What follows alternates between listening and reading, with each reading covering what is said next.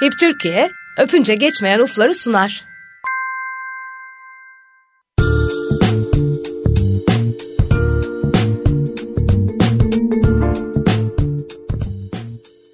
Merhaba, bir Öpünce Geçmeyen Uflar programı daha buluştuk.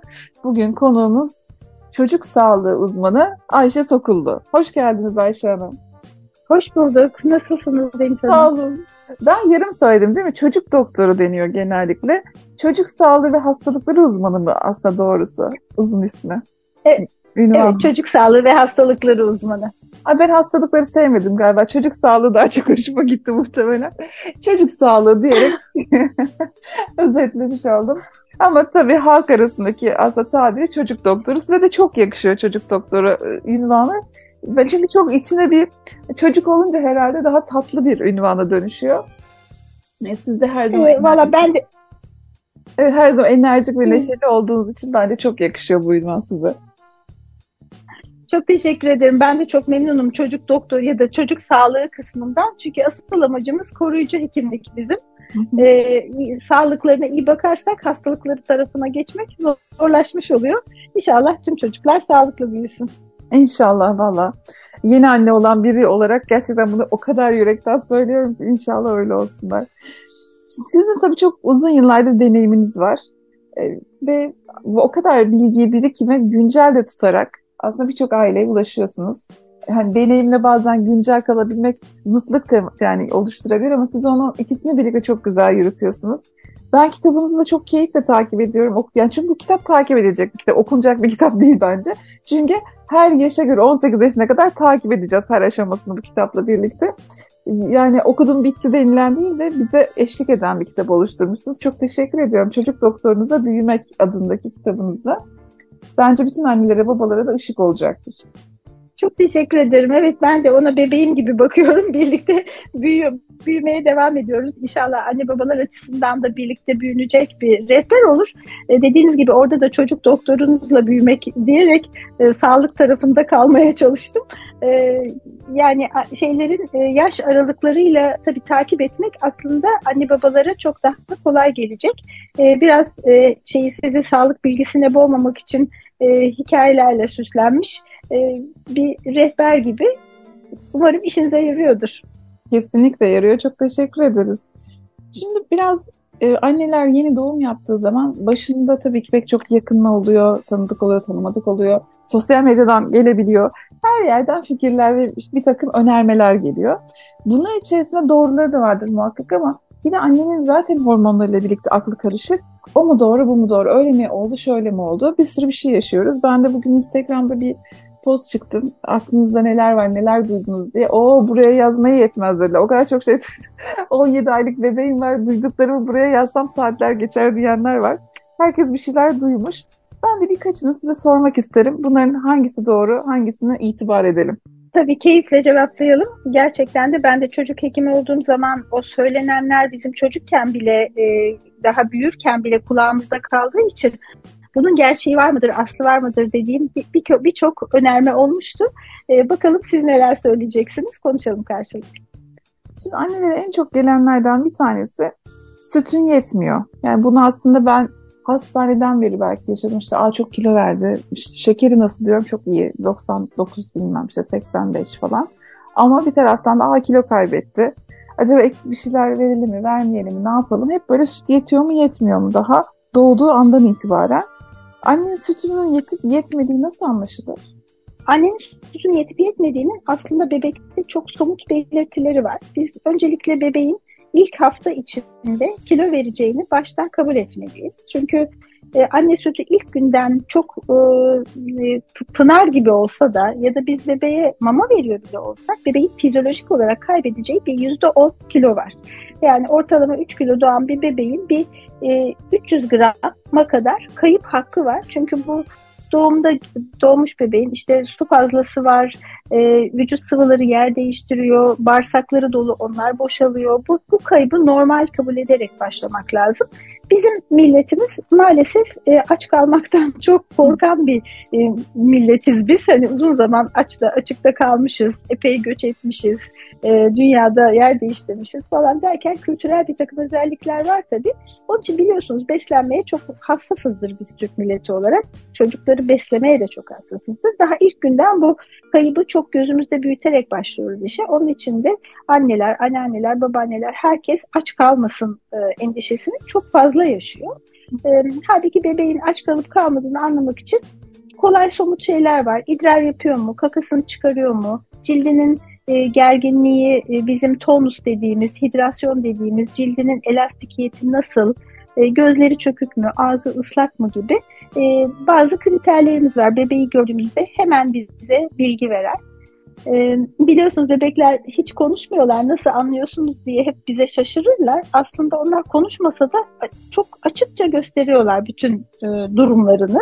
Daha içeri girerken siz hani kurumuş bir bebek, susuz kalmış, çok kilo kaybetmiş bir bebeğin daha yüzünden anlaşılır.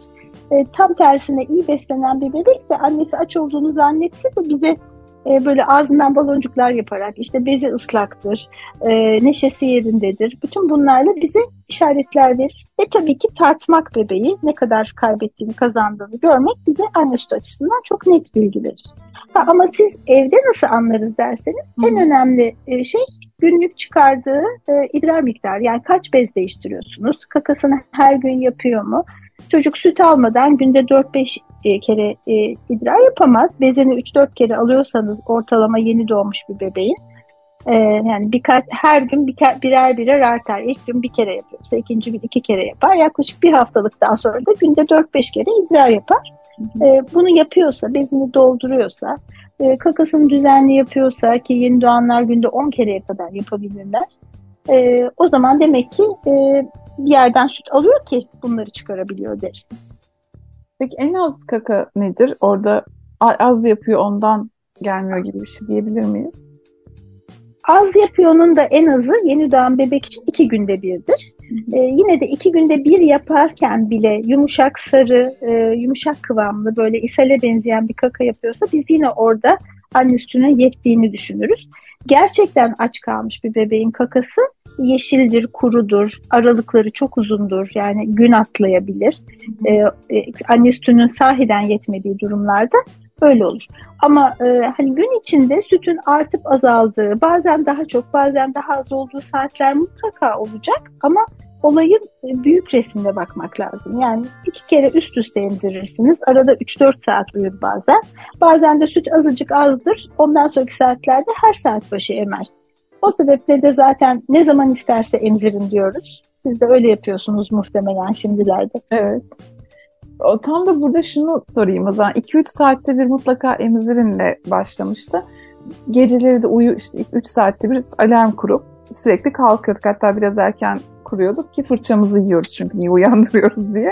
Önce o, o fırçayla beraber 3 saati tamamlayalım diye. E şimdi peki o ne kadar devam etmeli? Yani 3 ayın sonuna kadar mı? Yeni doğan olmak 3 ayda bitiyor mu? Öyle, öyle midir yeni doğanlık? Ne zaman bitiyor? Ne zaman tamamlanıyor bu yeni doğanlık? Yeni doğanlık ilk 4-6 hafta. E, ondan sonra yeni doğan demiyoruz artık süt çocuğu diyoruz. Hı hı. Bizim o uyandıralım e, meselesi aslında bebek ilk hafta kaybettiği kiloyu geri alıp üstüne de kilo almaya başlayana kadar. Hı hı. Yani ilk 15 gün çok dikkatli oluyoruz. Günde 8 ila 12 kere emdiklerinden emin olmaya çalışıyoruz. E, uzun aralık verirse işte 12 kere demek yaklaşık 2 saatte bir demek. 8 kere demek 3 saatte bir demek. Em, yani 2-3 saat aralığında bebeği yoklayıp e, emiyorsa emziriyoruz. Ama o zaten daha sık uyanıp emiyorsa da ona itiraz etmiyoruz. Yani bu 12 değil de 15 oluyor bazen. Ama 6-7'de kalmasını istiyoruz. Hı hı. Ee, bu 15-20 günlük süreçte bebek kilo almaya başladıktan sonra artık onun hani anne sütünün yeterli olduğuna dair bir fikrimiz olup bebeğin kendi uyku ritmine güvenmeye başladıktan sonra kendi uykusuna bırakabiliriz çocuğu. Hı hı. Evet o da insan ee, yani sonuçta aslında. Ben o da insanı mutlu eden bir şey. Çünkü artık böyle büyüdüğünü, kendi derdini biraz biraz anladığını, anlatabildiğini hissediyorsunuz orada da.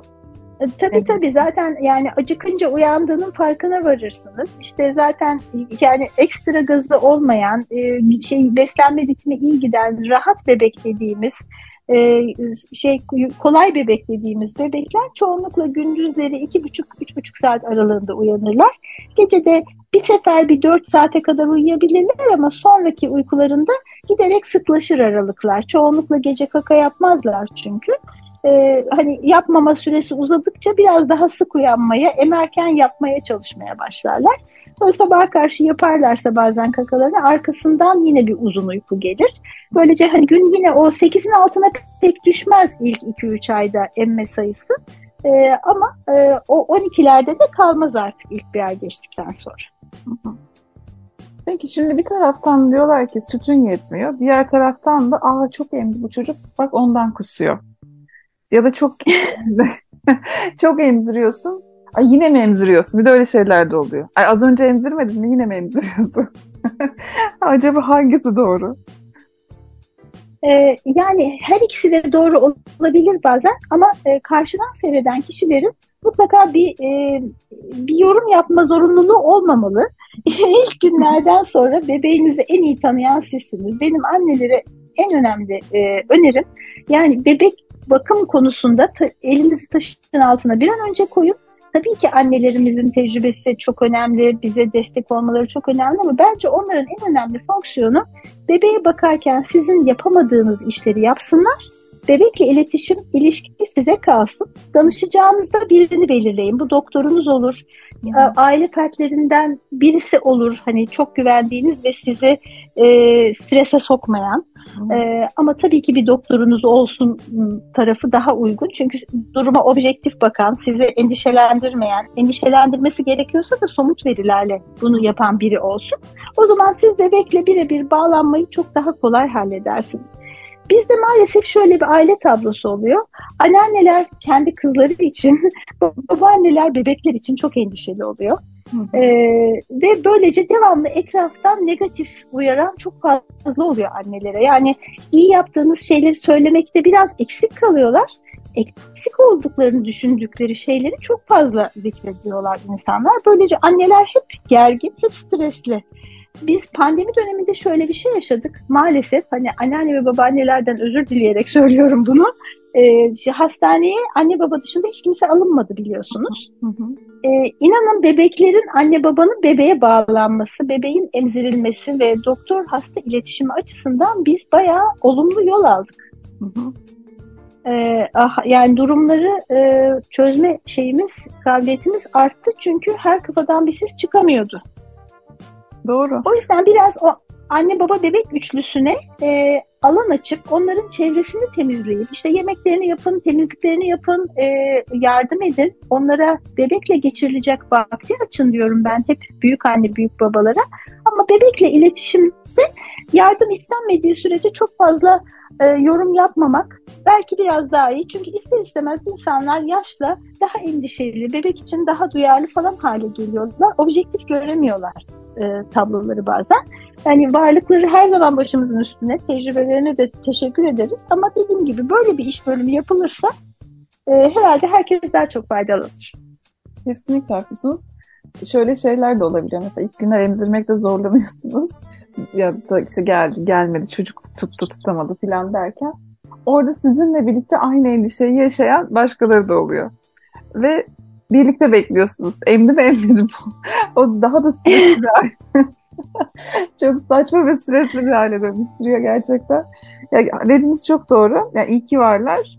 Sadece orada birlikte o destek olma sürecini iyi yönetmek gerekiyor diye tahmin ediyorum yaşıyorum. Evet evet yani zaten e, gebelik hormonları, doğum sonrası süt hormonları bunların hepsi annenin üstüne ciddi yükler yani stresle ilgili yükler yaratıyor. E, anne sütünün de en çok destekleyen şey rahat olmak. Stres Hı. hormonları prolaktini baskılıyorlar. Sütün e, akmasını, gelmesini, e, bol, bollaşmasını en çok durduran şey stres hormonu.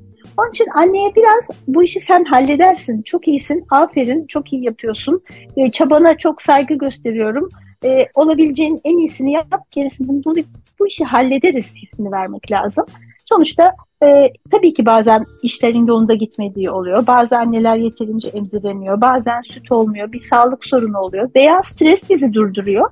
Anne sütü yetmediği durumlar olmuyor mu? Oluyor. Ama sonuçta bunun da çaresi var. Önemli olan bebek için neyin gerektiğini e, olumlu bir gözle gözlemleyip karar vermek, doğru karar vermek. Böyle hani dünya yanmış hissi yaratmamak lazım.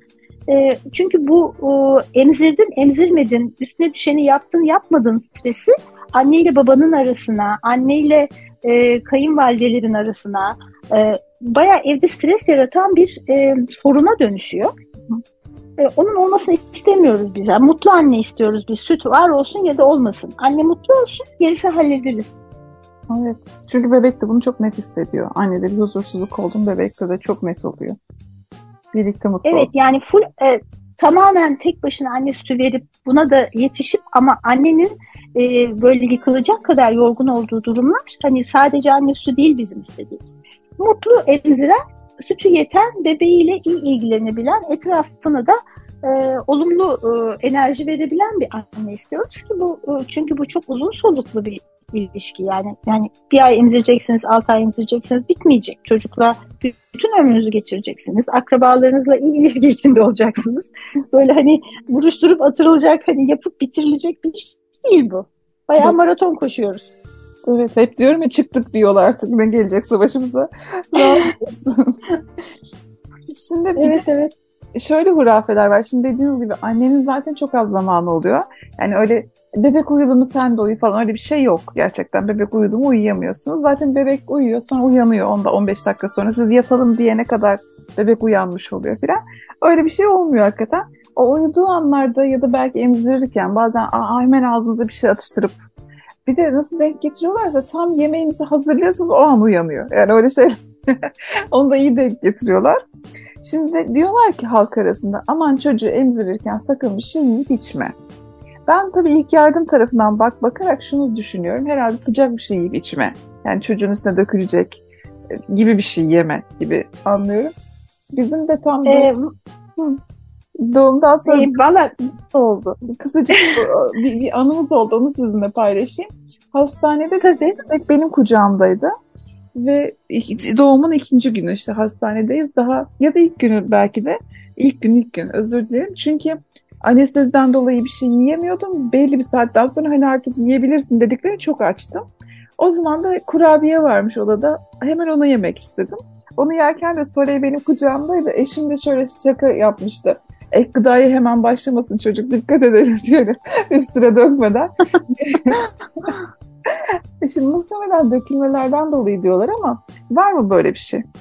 Ee, yani normalde mekanizma olarak sizin yiyor olmanızın bebeğin emiyor olmasına bir zararı yok. Bu zaten hani bizim adımıza konuşulan bir şey değil. Ama haklısınız. Bence kazalar tarafından bakmak lazım. Yani biz genellikle annelere e, B planları yapın, e, ortalığa e, su bırakın, yiyebileceğiniz ufak tefek yiyecekler bırakın deriz. Bazen çünkü e, evde hazırlama zamanı olmayabilir. Emzirirken kuru bir şeyler atıştırmak, yanında su içmek, e, bunların bir sakıncası yok. Metabolizma olarak bir sakıncası yok. Ama tabii ki bebek kucağınızda emzirirken sıcak çay içmek, kahve içmek, hani ani bir şey olursa refleksle bunu dökmek ihtimali açısından bir tehlike oluşturabilir. O her zaman bu tarz şeyleri öngörmek lazım. Ama anne e, emzirirken yanında işte bir bardak su bile içemez ya da bir şey atıştıramaz diye bir kural yok doğrusu tıbben. Evet, teşekkür ederiz. Yani bir şeyler yiyebiliriz. Çok şükür. bunu, bunu sayılır. Şimdi bir de bebeğin gazı olduğu zaman aa senin memen üşümüş ondan. Ya da işte buzdolabını açıyorsun. Dur dur çok önünde durdun buzdolabının memen üşüyecek. Sen rüzgara karşı durma gibi böyle sürekli bir çocuk için o korunma, memelerin korunma aşaması var yani bir bebek kolikse bu herhalde meme üşümesinden değildir diye tahmin ediyorum. Kolik bebek ne demektir?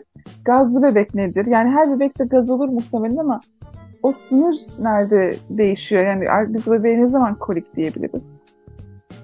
Yani gazlı bebek aslında her bebeğin e, sindirim sisteminde tabii ki süt sindirilirken e, bir bağırsak gazı oluşumu, e, emerken yuttuğu gazı ağızdan, mideden çıkarışı bunlar tamamen doğal mekanizmalar.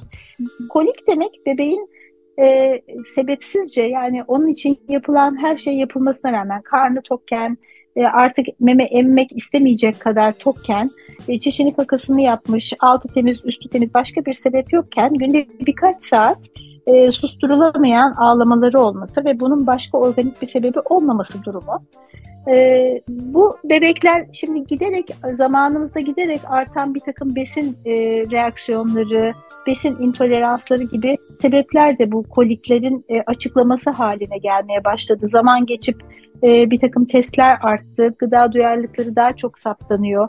Ya da e, bizler anneler olarak daha fazla e, endüstriyel gıda tüketiyoruz. Belki o yüzden e, daha fazla şey ortaya çıkıyor. Ama e, yani koliğin klasik tanımında illa bir gıda alerjisi vesaire yoktur. Anne normal beslenir, bebek normal beslenir. Ama ilk 2-3 ayı kapsayan susturulamayan bir ağlama, ciddi bir huzursuzluk, baş edilemeyen bir e, problem vardır. E, bu meme üşümesi meselesi bence insanların bu çaresizliğin içinde ürettiği bir e, korunma mekanizması. Anneler aslında ilk 4-6 hafta lohusalık dönemi boyunca hastalıkları açıktır. Nasıl yeni doğanları biz hastalıktan korumak isteriz. Lohusa anneyi de korumak isteriz. E, mesela bu konudaki e, inanış aslında yanlış değildir. Hani böyle çok ürkütücü bir laf belki ama Lohusa'nın işte 6 hafta lohusalık süreci boyunca mezarı açıktır gibi böyle çok halk arası dehşetengiz e, söylemler vardır. Gerçekten de lohusa iyi korunmazsa kolay enfeksiyon kapabilecek bir metabolizma içerir. O yüzden sıcak soğuk değişikliklerinden korunmak, işte sağlıklı gıda yemek, kendini korumak bunlar bunların hepsine e, katılıyorum. Ama bu işte yere bastım, ayağın üşüdü, anında bebek de hastalandı. Yok buzdolabını açtım, sütün üşüdü kadar da e, indirgenmemeli. E, yani memeler böyle bardak gibi değil, sütün içinde birdenbire soğuduğu. Bebek emdikçe e, dinamik bir sistem. Yani bebek emince akış artıyor. Yoksa orada biriken çok büyük miktarlar yok aslında.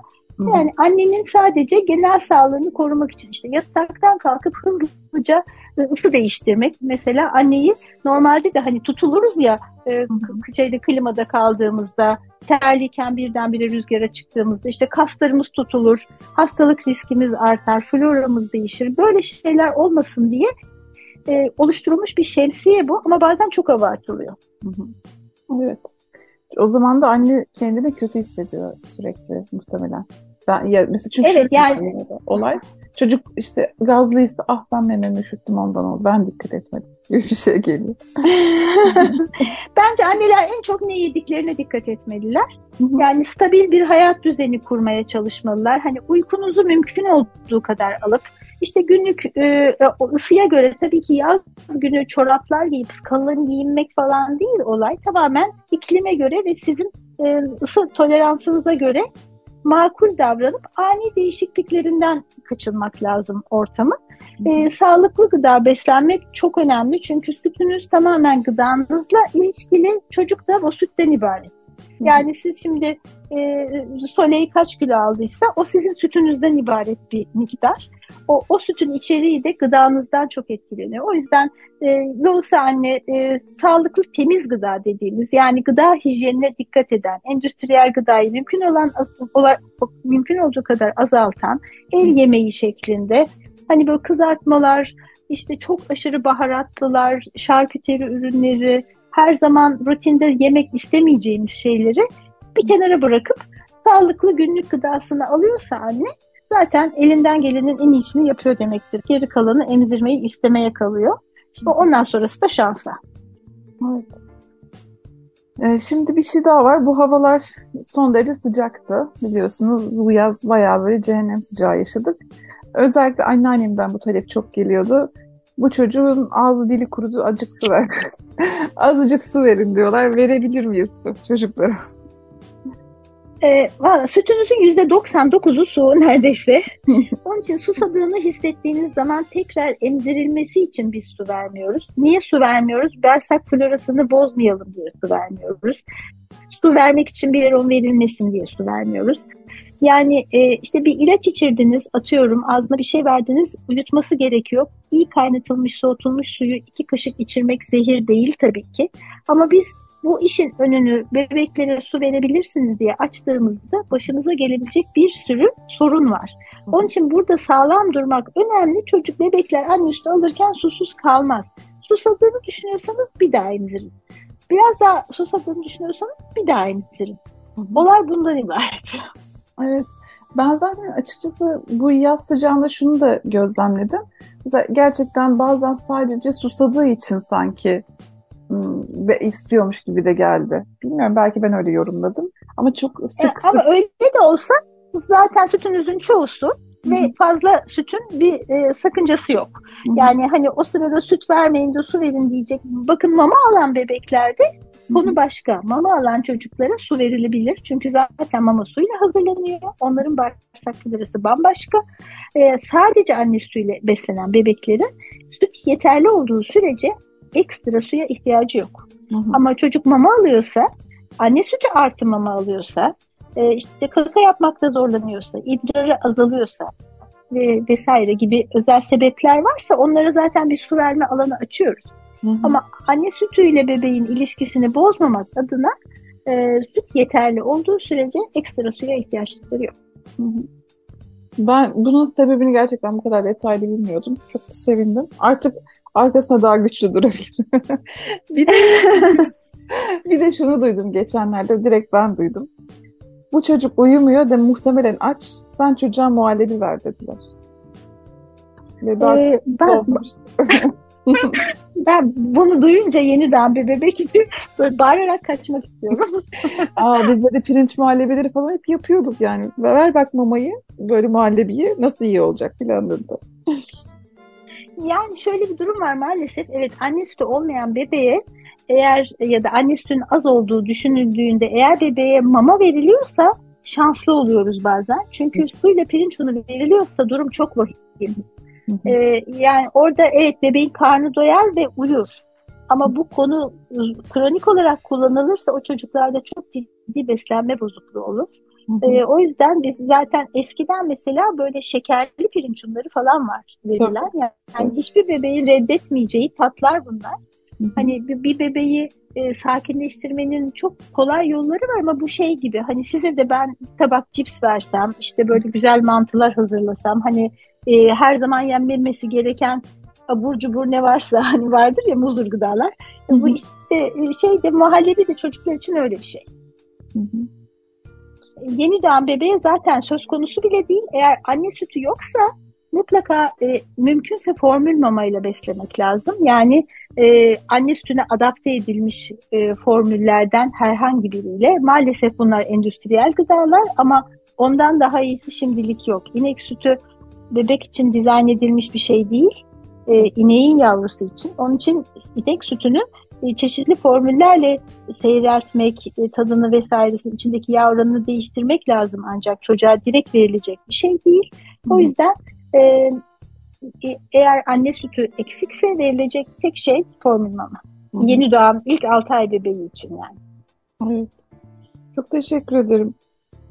Ee, bir de şunu aslında istiyorum. Şimdi yeni doğan bebekte aslında ben bu, bu soru kitabınızdan dolayı aklıma geldi. Onu okurken fark ettim. Biz tabii çok acemi olduğumuz için anne baba baş başa kaldığında çocukla tam olarak neyi takip etmemiz gerektiğini bilmiyoruz. Yani ben eğitimlerden dolayı bazen aklıma takılan şeyler oluyor. Örnekse işte emerken çenesini mesela titriyor. Ay diyorum acaba bu işte epilepsiyle ilişkili midir falan. Hemen böyle işte ne bileyim titreme hareketi görünce öyle bir şeyle bağlamışım. Ya da uzun dalmalar olursa ona tekabül edebilir filan diye bir şeyler böyle aklımda kalmış. Yani eğitimlerde çok fazla anneden ve babadan dinlediğim için bir şeyler. Hep böyle gözüm bir şeyleri takip ediyor. Bu da sağlıklı değil muhtemelen. Ama sağlıklı, sağlıklı bir şekilde neyi takip etmeliyiz ki e, çocukta yeni doğan bir bebekte ve o süreçte belki ilk üç ayda bir şeylerin önüne kolaylıkla geçebilelim. Ee, paylaşmak bebekte yerler özellikle yeniden bebekte en önemli şey e, aslında bebeğin genel görünümü. Yani e, nefes alış ritmi, cilt rengi. Bebe, yeniden bebekler o kadar transparandır ki bu yani içindeki olayı dışarı göstermek adına. Çünkü hani e, dudakları pembe, tırnakları pembe, nefes ritmi normal. E, annesinin memesinde emerek gördüğümüz bir bebekten biz zaten daha ilk dakikada yüzde seksen rahatlarız. Hı hı. E, yani solunum ritmi, cilt rengi, e, nefes alma düzeni e, bunlar e, bir çocuğun iyilik halini gösteren bizim genel durum dediğimiz şey budur. aslında. İşin ABC'si yani. Ee, onun dışında da günlük ritminde de işte hani kusmalar bizim çok önem verdiğimiz e, semptomlardır. Bir hastalık semptomu olarak konuşacak olursak hani üst üste kusan çocuktan korkarız e, beslenme saati geldiği halde ememeyecek kadar halsiz olan çocuktan, ağlayamayan çocuktan korkarız. Rengi bozulmuş böyle hani pembe değil de daha e, işte gri mavi böyle hani dudakları morarmış ya da rengi çok aşırı solmuş, kendini bırakmış çocuktan korkarız.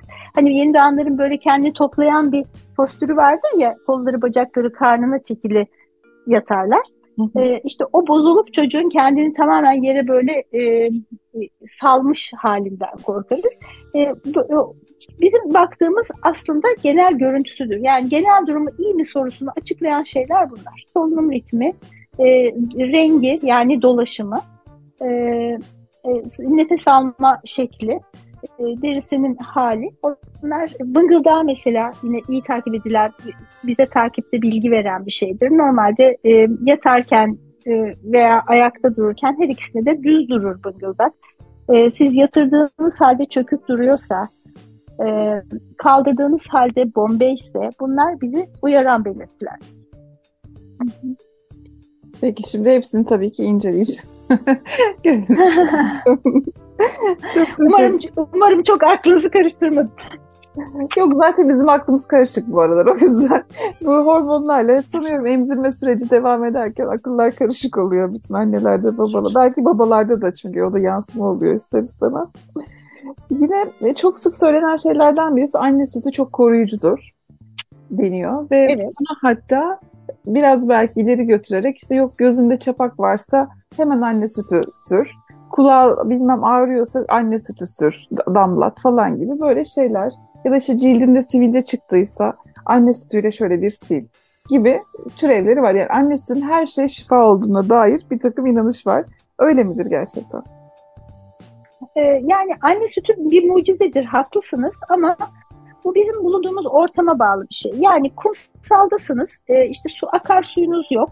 E, hani başka bir çareniz yoksa evet gözünü anne sütüyle silin. Ama evinizde kaynamış soğutulmuş suyunuz var, temiz ütülenmiş bir e, mendiliniz var, batırıp da silebileceğiniz bir ortam varken e, bunu kullanmaya gerek yok. Çünkü anne sütü ister istemez yine de cildinizden akan bir şey. Anne sütü steril bir şey değil, kendi florası olan bir şey e, sonuçta sindirim sistemine çok iyi gelen ve bağışıklığı iyi destekleyen bir şey. Ama hani gözünü de anne sütüyle silmemize normal bizim e, hani büyük şehir şartlarında akarsuyumuzun, temiz suyumuzun olduğu şartlarda gerek yok. E, sizinki yani enfeksiyonlu bir durumda temiz suyla silmek daha çok sonuç verir doğrusu. E, yine kulak içinde keza zaten kulağına bir şey damlatmanız çok anlamlı değil. Yani e, banyolardan sonra sadece kurulamanız yeterli. İçeriği bir şeyle silmek ya da e, ezbere anne sütü damlatmak iyi, bir çözüm olmaz doğrusu. Süt orada kuruyup kabuklaşabilir. E, daha çok kulağını tıkayabilir. Bizim anne sütü damlatın diye bir indikasyonumuz yok. Gayet güzel. Peki. Ee, şimdi benim aslında soracaklarım tamamlandı ama sizin özellikle bize söyleyeceğiniz bir de şuna dikkat edin diyeceğiniz ve bu da kulağınıza küpe olsun diyeceğiniz bir şey var mıdır? Ee, yeniden bakımında önemli şeylerden biri de ciltleri. Ben de onu söyleyeyim. Ondan hiç bahsetmedik. Yani banyoları, banyo sonraları özellikle sıcak mevsimde şimdi e, terle e, bulaşmaları, isilikleri çok sorunlar yaşanıyor öyle. E, onun için hani bebeği kuru tutmak, kıvrım yerlerini iyi kurulamak, banyolar sonrası e, kurumasına izin vermek, arada havalandırmak çok önemli. Biz yine açlıktan korktuğumuz gibi üşümekten de çok korktuğumuz için evet. bebekleri çıplak bırakmayı, havalandırmayı ihmal ediyoruz bazen.